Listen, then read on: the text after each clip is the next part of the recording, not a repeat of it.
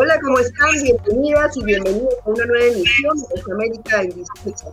Les saluda Verónica Insausti y les invito a partir de este momento a que se, a se conecten, hagan sus preguntas, sus comentarios sobre el tema que vamos a abordar el día de hoy. Este programa va en vivo por la señal de Telesur y nuestraamérica.tv. Va en vivo y en simultáneo por ambas señales, así que desde ya les invito a que se conecten y participen. Hoy vamos a abordar un tema importantísimo, invisibilizado además, que es la economía del cuidado, el trabajo de cuidados. Este trabajo que básicamente recae en el 90% de mujeres, este trabajo además se ha ah, acentuado en la pandemia, es el trabajo de casa que se realiza en el hogar, cuidando ancianos, niños, personas con discapacidad, es un trabajo no remunerado y básicamente pues eh, no se encuentra en las políticas públicas de la mayoría de los países, de los estados en nuestra región, salvo algunas excepciones, por ejemplo, Uruguay es el país de la región donde más se ha avanzado en ese sentido. Entonces, para conversar sobre los desafíos que hay y sobre los avances en Latinoamérica, en América Latina y el Caribe, pues nos acompaña un panel de tres mujeres brillantes, un panel de lujo, por así decirlo. Ellas son eh, Patricia Cosani, uruguaya, consultora especialista en eh, protección social y cuidados. Muchas gracias, Patricia, por estar aquí. También está María Regina Duarte de Brasil. Ella es presidenta del Instituto de Justicia Fiscal. Y desde México, Nacheli Noriega, y es coordinadora regional de feminismos y justicia de género de OCPAN para Latinoamérica y el Caribe. Muchas gracias a las tres por acompañarnos. Muchas gracias por la invitación. Tónica, por la invitación.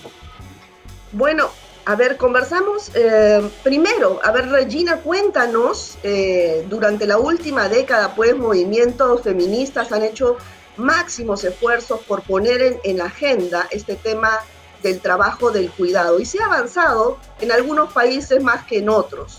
Pero cuéntanos para los usuarios que todavía eh, no conocen bien, no manejan bien este término, qué significa eh, el trabajo del cuidado y qué desafíos tiene. Eh, bueno, Verónica, muchas gracias por la invitación. Eh, decir que um, eh, el movimiento feminista lucha hace bastante tiempo para poner luz en el trabajo de, de, cuidado, que por mucho tiempo fue dejado de lado, no se le fue dada la importancia que habría que ser dada. Eh, la economía clásica nunca se preocupó, si lo hizo fue muy poco, con preguntas básicas, por ejemplo, ¿quién hacía la comida, limpiaba la casa, cuidaba de los niños y niñas, hacía la compra? Para los economistas que formularon por años sus tesis, hombres casi todos, ¿no? que no se preocupaban con estas preguntas simples, ¿no? Porque el trabajo de cuidado era un trabajo invisible y no remunerado, ejercido mayoritariamente por las mujeres.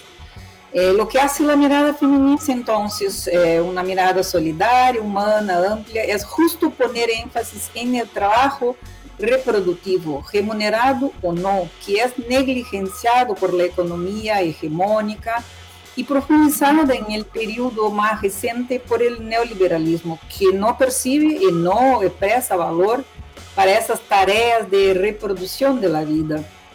Eso entonces sería el, un, el desafío, el primero, enseñar que el trabajo de cuidado debe ser visibilizado, valorado, eh, en sentido contrario a la mercantilización de todo, ¿no? Como eh, el, neoliberalismo nos dice. Eh, el segundo es avanzar en políticas públicas de cuidado, por ejemplo, tener guarderías para dar oportunidad para, que las mujeres, madres de hijos pequeños, puedan trabajar. Uh, que la solución no sea la de que la abuela cuide, no que, no que la abuela no pueda cuidar, claro, pero la solución no puede ser exclusivamente de poner otra mujer en ese trabajo, además sin remuneración. Y cuando no hay abuela, ¿qué hacemos nosotras mujeres? Eh, por fin, la pandemia, no tengo dudas, puso en evidencia el trabajo de cuidado y la importancia del Estado, de la salud pública, más que nunca en esos tiempos en que vivimos. Eh, estamos viendo que cuidar de la vida es lo que realmente importa y eso precisa eh, ir para las agendas, es un objetivo nuestro. Debemos hacer la pregunta, al final, ¿quién cuida de las cuidadoras? Así es, así es. mira, Nayeli, Tú desde Oxfam, me imagino, ahora que desde, el, desde que inició la pandemia, pues este, esta carga de trabajo no remunerado que recae básicamente sobre las mujeres ha multiplicado. ¿Oxfam tiene alguna investigación al respecto en ese sentido de lo que ha ocurrido en Latinoamérica y el Caribe? Muchas gracias, Verónica. Y primero agradecerte a ti, a tu equipo y a tu auditorio por esta oportunidad. Es eh, un tema muy importante y eh, tener este espacio abierto para eh, discutir esto que ya nos mencionaba, mencionaba María Regina sobre cómo la pandemia ha revelado esta fragilidad colectiva ¿no? y esta incapacidad del modelo económico, ¿no? Sustentado en estas bases teóricas que ya nos contaba ella y cómo esto ha ido exacerbando las desigualdades económicas eh, de género y raciales, ¿no? Que ya existían. Em, y bueno, eh, desde Oxfam siempre hablamos de una crisis multisistémica, ¿no? Es una crisis eh, crisis ambiental, crisis financiera, crisis sociales, ¿no? Y, este, y que además tienen un impacto diferenciado entre hombres y mujeres. Sí, eh, de vuelta a tu pregunta, en Oxfam contamos con una investigación. Eh, eh, Oxfam ha estado posicionando el tema de la economía de cuidados y la economía feminista desde, hace tiempo ya, pero sí cuenta con una investigación sobre la cual y sus datos en un momento, en un momento más me concentraré porque desde Oxfam, eh, digamos, como eh, aplicamos principios feministas que nos permiten hacer eh, más precisos ¿no? los análisis y las acciones y también las interacciones que, que generamos desde acá. Entonces, eh, el año pasado, a finales del año pasado, tuvimos una publicación, sacamos una publicación eh, que nos permite, eh, voy a pasarles por supuesto el, link para que lo, puedan, lo pueda conocer tu auditorio. Esta se llama Organización Social de los Cuidados a la Luz del COVID. la elaboramos en colaboración con una investigadora, Liliana Álvarez Escobar. Eh, y fue también eh, editada y compartida por una coparte, una alianza de Oxfam que se llama Ecofeminita de Argentina.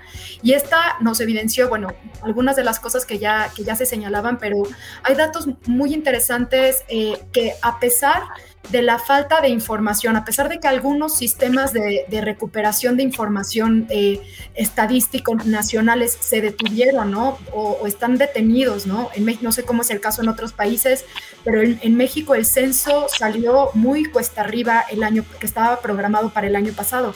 Entonces, a pesar de no tener eh, datos oficiales todavía, podemos identificar que ya... Eh, eh, las mujeres del quintil más, más bajo, las mujeres del quintil más pobre, trabajaban eh, casi seis horas al día. Estos son datos del 2017, insisto, ¿no? Pero imagínense lo que podemos eh, programar para ahora. Casi seis horas al día en comparación con los hombres del quintil más pobre que trabajan 4.3 horas. pero está, por eso decimos que la agenda de cuidado es una agenda de igualdad, es una agenda por la igualdad porque del quintil más rico, ¿no? Las mujeres también trabajan el doble que sus pares hombres, trabajando cerca de cuatro, horas, y, los hombres tres, cerca de tres horas, ¿no? Entonces es una carga de trabajo que se ve más, que impacta más a las mujeres más vulnerables eh, en su conjunto. Gracias. Bueno, Uruguay es el país de la región que más ha avanzado en insertar estas políticas de cuidado en su sistema, ¿no? Justamente eh, nos acompaña Patricia Cosani, y es, ha sido parte de la elaboración de, poder incluir esta política pública o esta política de cuidado transversal a todas las políticas públicas en Uruguay. Cuéntanos, Patricia, ¿cómo ha sido este proceso? Bueno, un proceso que, como tú comentabas, en, la mayoría de los países de la región comienza desde el movimiento social y feminista, que colocó el tema en la agenda pública. A partir del año 2010, Uruguay comienza con este proceso, primero de diseño y luego de implementación. Obviamente con voluntad política, eso es lo principal, ¿no? De, poder avanzar en, la creación de un sistema nacional de cuidados. Es importante decir que la creación del sistema de cuidados no es crear servicios aislados de cuidados, justamente tiene esta visión sistémica, integral y nacional porque por un lado articula a las instituciones públicas que tienen que ponerse a la orden para, poder implementar el sistema, y por el otro lado se desarrollan más componentes que la creación exclusiva de servicios, ¿no? como es la formación de las cuidadoras, como es la regulación laboral, como es la calidad de los servicios, como es eh, la gestión de la información y la agenda de conocimiento que, que, en conjunto con la academia se fue desarrollando en el Uruguay y con el cambio cultural, hay un tiempo que siempre sigue siendo intrafamiliar en el, caso de, los cuidados y por más sistemas de cuidados que tengamos, este, el cambio cultural es necesario para avanzar en la corresponsabilidad, corresponsabilidad social, involucrando a todos los actores, ¿no? no solamente al Estado, sino también al mercado, a la comunidad y a las familias y corresponsabilidad de género. Yo siempre sostengo de que se pueden implementar sistemas de cuidado que refuercen los estereotipos y los roles y no hagan la transformación de la división sexual del trabajo. Entonces, muy importante en la creación del sistema es poder generar realmente un sistema con una mirada feminista y de género que atraviese estos, estos desafíos. Uruguay tuvo cinco años de implementación, lamentablemente luego vino un gobierno neoliberal que, que ahora tiene como un poco en incertidumbre a nuestro país respecto a la continuidad del sistema. Pero creo que un elemento fundamental ahí es, bueno, primero la construcción de la ley, este, que reconoce el derecho a cuidar y a ser cuidados en condiciones de igualdad y de calidad. Eso es un elemento muy importante que Uruguay ya lo tiene, ya existe el sistema de cuidados, por más que, que, haya retroceso o que no se avance lo, lo que se requiere en este periodo. Y lo otro es la institucionalidad, donde allí se conformó, entre, entre otros este, actores institucionales de, la conducción política del sistema, un comité consultivo, donde allí está la academia, donde están los prestadores privados, donde está la central de trabajadores y trabajadoras de nuestro país y donde están las organizaciones de la sociedad civil, que hoy en día son las que de alguna manera le dan sustentabilidad a la política, eh, reclamando este derecho que está consagrado por ley. El sistema de cuidados avanzó mucho en cobertura. Somos el primer país en América Latina, por ejemplo, en tener cobertura universal de tres años. Eso, eso se está logrando ahora con, con la apertura de los últimos servicios que se dejaron construyendo y avanzó también en la atención a las situaciones de dependencia, ya sea por envejecimiento, por una discapacidad o por, o por enfermedades crónicas, donde se desarrollan diferentes estrategias, no solo son de cuidados, ¿no? Estrictamente la palabra cuidados es muy amplia, pero bueno, las situaciones de dependencia también a veces requieren apoyo o asistencia para, para ser parte de la sociedad como, como deben serlo las personas que, están en situación de discapacidad. Decirles que todos los sistemas tienen desafíos, desafíos en torno a, la universalidad, eh, en el acceso y en la calidad y en el financiamiento. Sin lugar a dudas que ese es un tema que, América Latina debe seguir reflexionando para poder justamente trascender los gobiernos de turno y, generar políticas de Estado que, avancen en este sentido y no retrocedan, que realmente, bueno, ustedes lo decían, la pandemia puso en evidencia las necesidades de avanzar en, un, en una protección social que incluya el pilar de los cuidados, así como lo es la educación, la salud, la seguridad social, que es lo que más estamos acostumbrados a, y acostumbradas a, ver en nuestro sistema. Claro, claro. Bueno, de hecho Uruguay ha sido el país que más ha avanzado en ese sentido, pero también hay, otras experiencias, por ejemplo la experiencia de, Colombia también es muy interesante. No sé si tú, Nacheli, podrías eh, comentarnos un poco más eh, en otros países de la región, ¿cómo va este proceso eh, acentuado desde la pandemia? Eh, muchas gracias. Eh, sí, ya lo decía Patricia, han habido avances importantes en el marco legislativo, eh, los cuales sin duda ayudan y abonan, pero no son suficientes porque no siempre lo que se... Primero, em, no siempre lo que está escrito en las leyes finalmente se ve reflejado en la realidad de las personas, por un lado, pero por el otro lado, lo que queda escrito en los marcos normativos puede quedar en términos muy abstractos y eventualmente necesita ser mejor perfilado y mejor definido. Entonces, aunque han habido avances importantes en la región, eh, en el reconocimiento del derecho eh, a cuidar y ser cuidado, ¿no?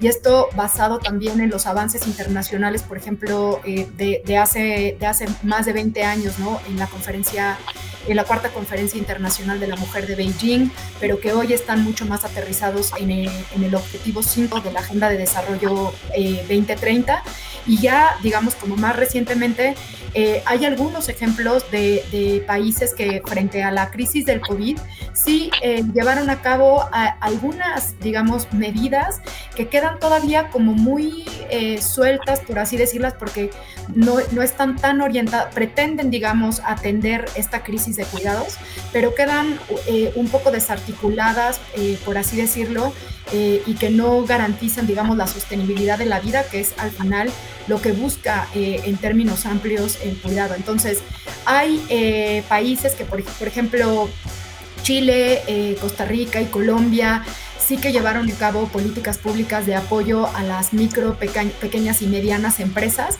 con esta lógica, digamos, de reactivar este sector, el sector femenino de la fuerza laboral y, cuidando, digamos, de alguna manera la conciliación de la, de la vida eh, personal familiar con la, con la laboral. Hubo también otros, hay otros ejemplos, eh, por ejemplo el de Argentina, eh, El Salvador y Perú, donde habían permisos de desplazamiento por cuidados, ¿no? Como lo decíamos, en esta, donde toda, donde hay una carga importante por la, la, la se me fue la palabra, pero el colapso del sistema eh, de, salud y, eh, el, cierre de las instancias educativas. Entonces, habían estas posibilidades eh, de que las mujeres pudieran desplazarse por temas de cuidados en estos países que les mencionaba. También interesante hubo algunas iniciativas institucionales por fortalecer el trabajo de las, por fortalecer la visibilización del trabajo doméstico remunerado, ¿no? Es el caso de Ecuador y Costa Rica. Y también hubo algunos una suerte de, transferencias monetarias, pero de emergencia. Estos son datos que nos comparte la CEPAL desde la División de Asuntos de Género. Eh, y finalmente, eh, bueno, apoyos a los ingresos que, eh, de los sectores donde se vieron más afectados, como Granada y Jamaica, también, digamos, con un componente de cuál es el rol de estas mujeres dentro de sus casas como proveedoras proveedoras económicas, pero también de cuidados. Entonces, podemos ver estas cuatro tendencias eh, pero insisto, incipientes y no necesariamente con un componente fuerte y central del cuidado. Así es, así es. Bueno, de hecho, lo que plantea eh, la economía feminista es que el fundamento de la economía no sea la producción de capital, sino de la vida, ¿no? Entonces, ¿cómo hacer transversal esto en todas las políticas públicas en los estados? Regina, cuéntanos. Eh, bueno, creo que es un desafío permanente para los feminismos en general y la economía feminista en particular. Es conseguir eh, con que la pauta feminista no sea exclusiva de las mujeres o solamente apropiada por las mujeres.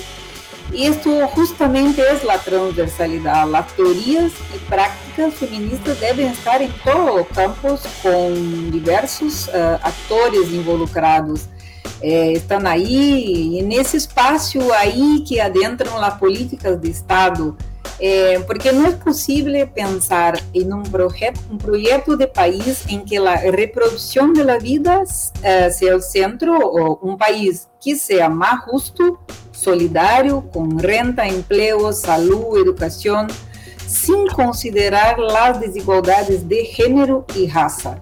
Nuestra historia es fundada en los marcos desiguales de género y raza.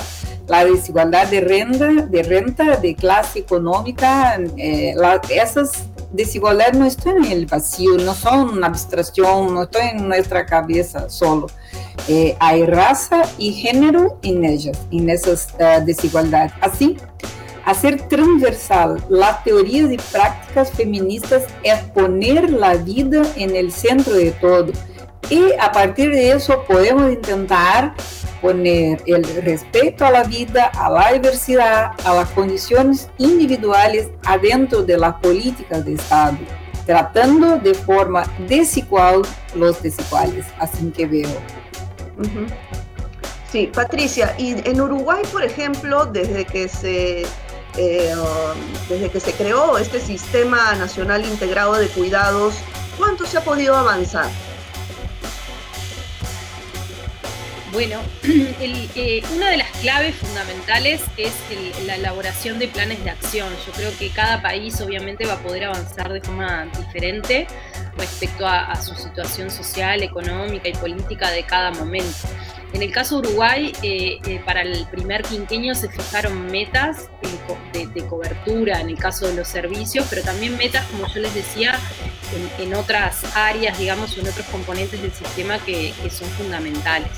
En el caso de la primera infancia o de la infancia, bueno, lo que yo les decía, la implementación de servicios para poder ampliar la cobertura, sobre todo en niños de 3 años, niños y niñas, pero también en los más pequeños, en las más pequeñas, que hasta ahora no había como una cobertura diaria de los servicios, donde allí también se, implementó este, generar cobertura diaria y ampliar los servicios. Lo otro es generar servicios, lo que le llamábamos servicios innovadores casas comunitarias de cuidados en pequeñas localidades, centros entre sindicatos, empresas, eh, empresarios y el Estado, donde se hacía ahí este, en conjunto con el mercado una sociedad muy interesante para, para replicar y para observar. También se trabajó eh, para generar centros de cuidados para hijos e hijas de estudiantes de educación media que habían tenido que abandonar los estudios por razones de cuidado la mayor parte de, las veces.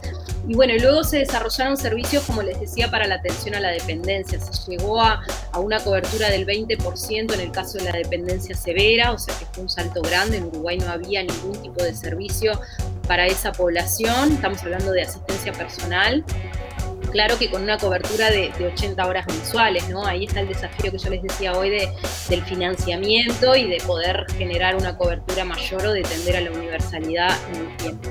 Luego se generaron servicios de centro de día para personas también mayores, el servicio de teleasistencia, donde a veces la gestión de los cuidados es parte de esa mochila invisible que las mujeres llevamos este, eh, en la espalda y que bueno, que de alguna manera el servicio de teleasistencia viene a mitigar esa constante preocupación por si la otra persona está bien o, no. Y después, en, en, cuanto a la regulación de la calidad de los servicios, se generaron estándares de calidad con indicadores de género para los servicios de primera infancia. También se trabajó en la regulación de los servicios de larga estadía o los residenciales para personas mayores, que es un tema que creo que en toda la región nos, preocupa y nos debe ocupar.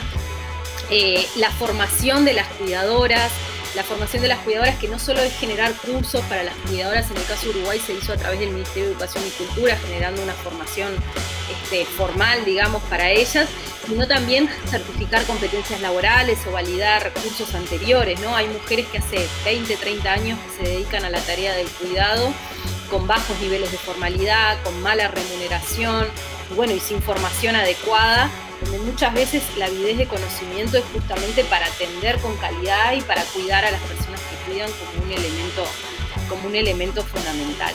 Yo creo que, que, en esas tres dimensiones son los grandes logros, después hay algunos logros que son como más invisibilizados, pero que también son importantes, como generar un registro nacional, como este, avanzar en territorio con propuestas concretas donde la comunidad participaba de, instancias ya sea de, sensibilización hacia el cambio cultural o de generar este, servicios determinados en comunidades donde de otra manera los servicios de cuidado no, no llegan.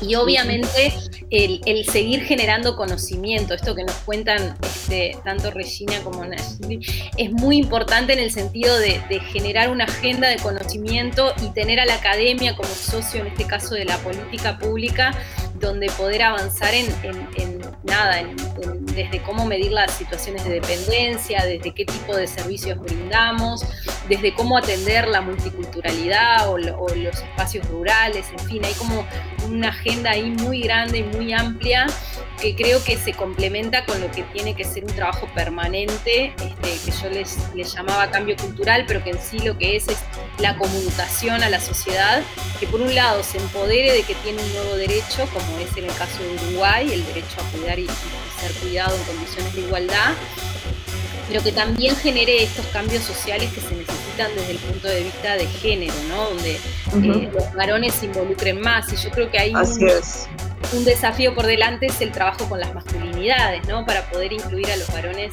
de una forma también amorosa, este, donde pueden cumplir un rol en el proyecto de familia por supuesto, pero desde los estados también pues es necesario eh, que se disponga pues de un presupuesto. No sé, Nacheli, si desde Oxfam se ha visto alguna propuesta al respecto. O sea, ¿por qué se dice que la renta básica sería una herramienta fundamental para esta transformación del trabajo del cuidado? Eh, ¿Qué se plantea para que los estados asuman de forma en, en sus presupuestos? ¿no?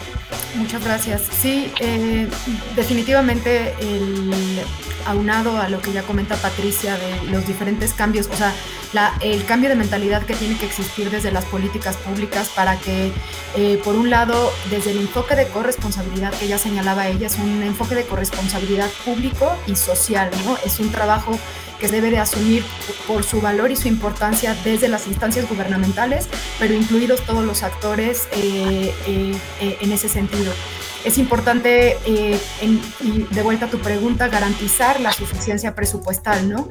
Es, desde Oxfam lo que estamos proponiendo es que existan estos pactos fiscales que, que incluyan la financiación de sistemas nacionales de cuidados con metas específicas en los presupuestos nacionales y estas medidas de consolidación fiscal no deben de comprometer avances en los derechos de las mujeres y tampoco la precarización de los sistemas de cuidado social, porque muchas veces es lo que sucede, ¿no? Eh, eh, pueden, digamos, en, tanto que no existe una comprensión eh, integral de lo que implica el cuidado, se pueden generar cierto tipo de políticas que impliquen el detrimento de otras que están en marcha y otras que están en curso, nuevamente eh, por la falta integral de, la comprensión del tema.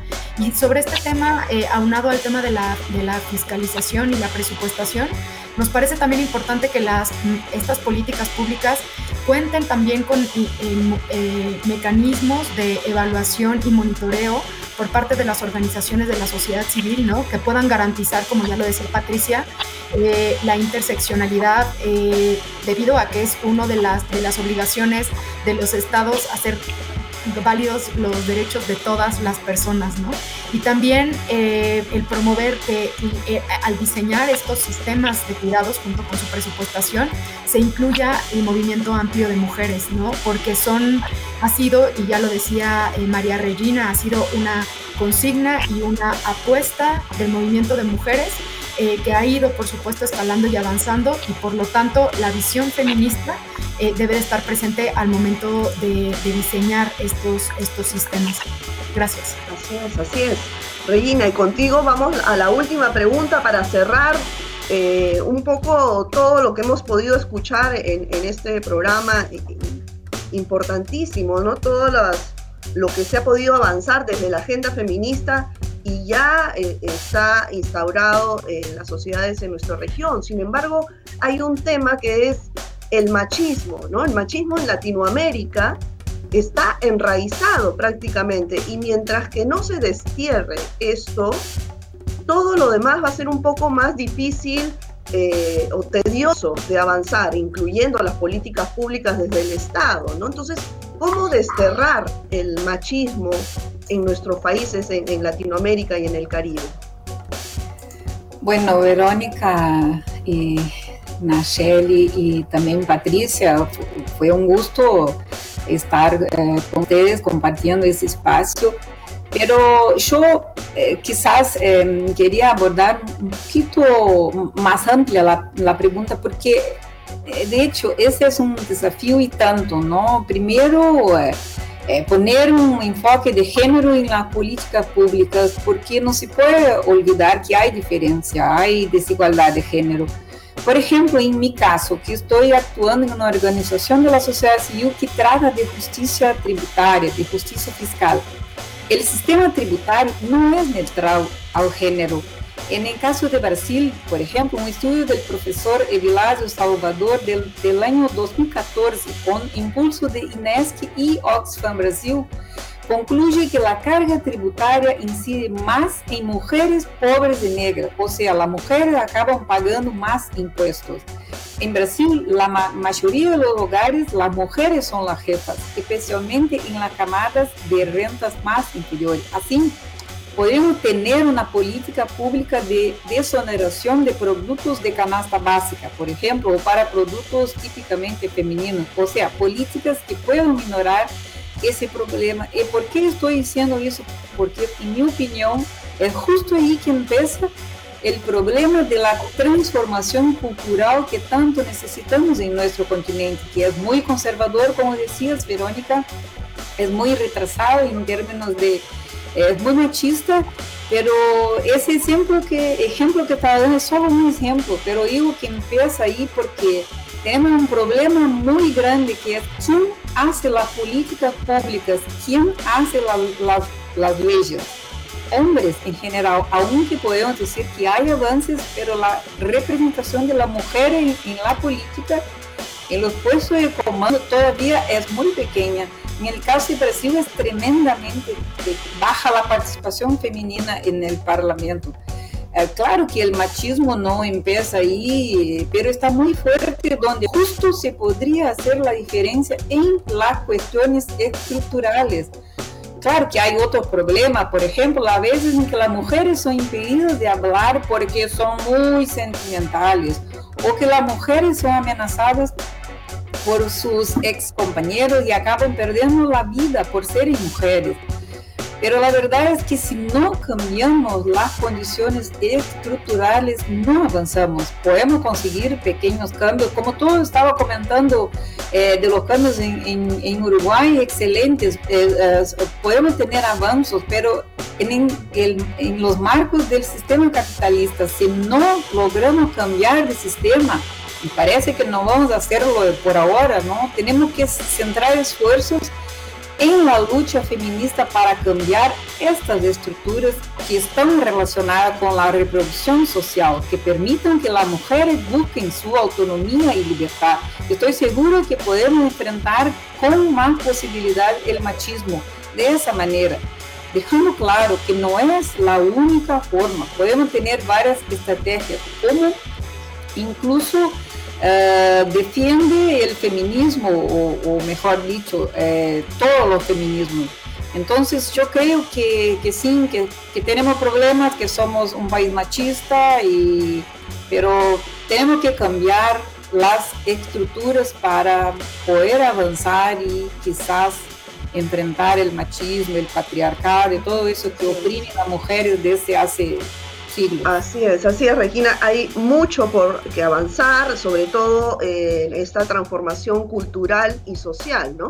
Más allá de lo que puedan hacer los estados y la, implementar políticas públicas, si no hay una transformación cultural y social, esto, esto es en vano. Entonces, hay muchos flancos eh, los cuales seguir trabajando. Yo les agradezco a las tres, las felicito por este trabajo permanente, eh, dedicado que vienen haciendo desde sus países y para Latinoamérica. Y bueno, espero tenerlas nuevamente en el programa. Nosotros vamos a seguir con el tema, por supuesto. Gracias, María, Regina, Patricia y Nayeli. Chao, chao. Bueno, amigas y amigos, ha sido, todo por hoy. Nos hemos pasado unos minutos. Esperamos, pues, que les haya eh, gustado el programa, que les haya ayudado para conocer un poco más sobre el trabajo del cuidado no remunerado. Y eh, bueno, espero que tengan una buena semana. Nos vemos en una próxima emisión. Cuídense mucho. Chao.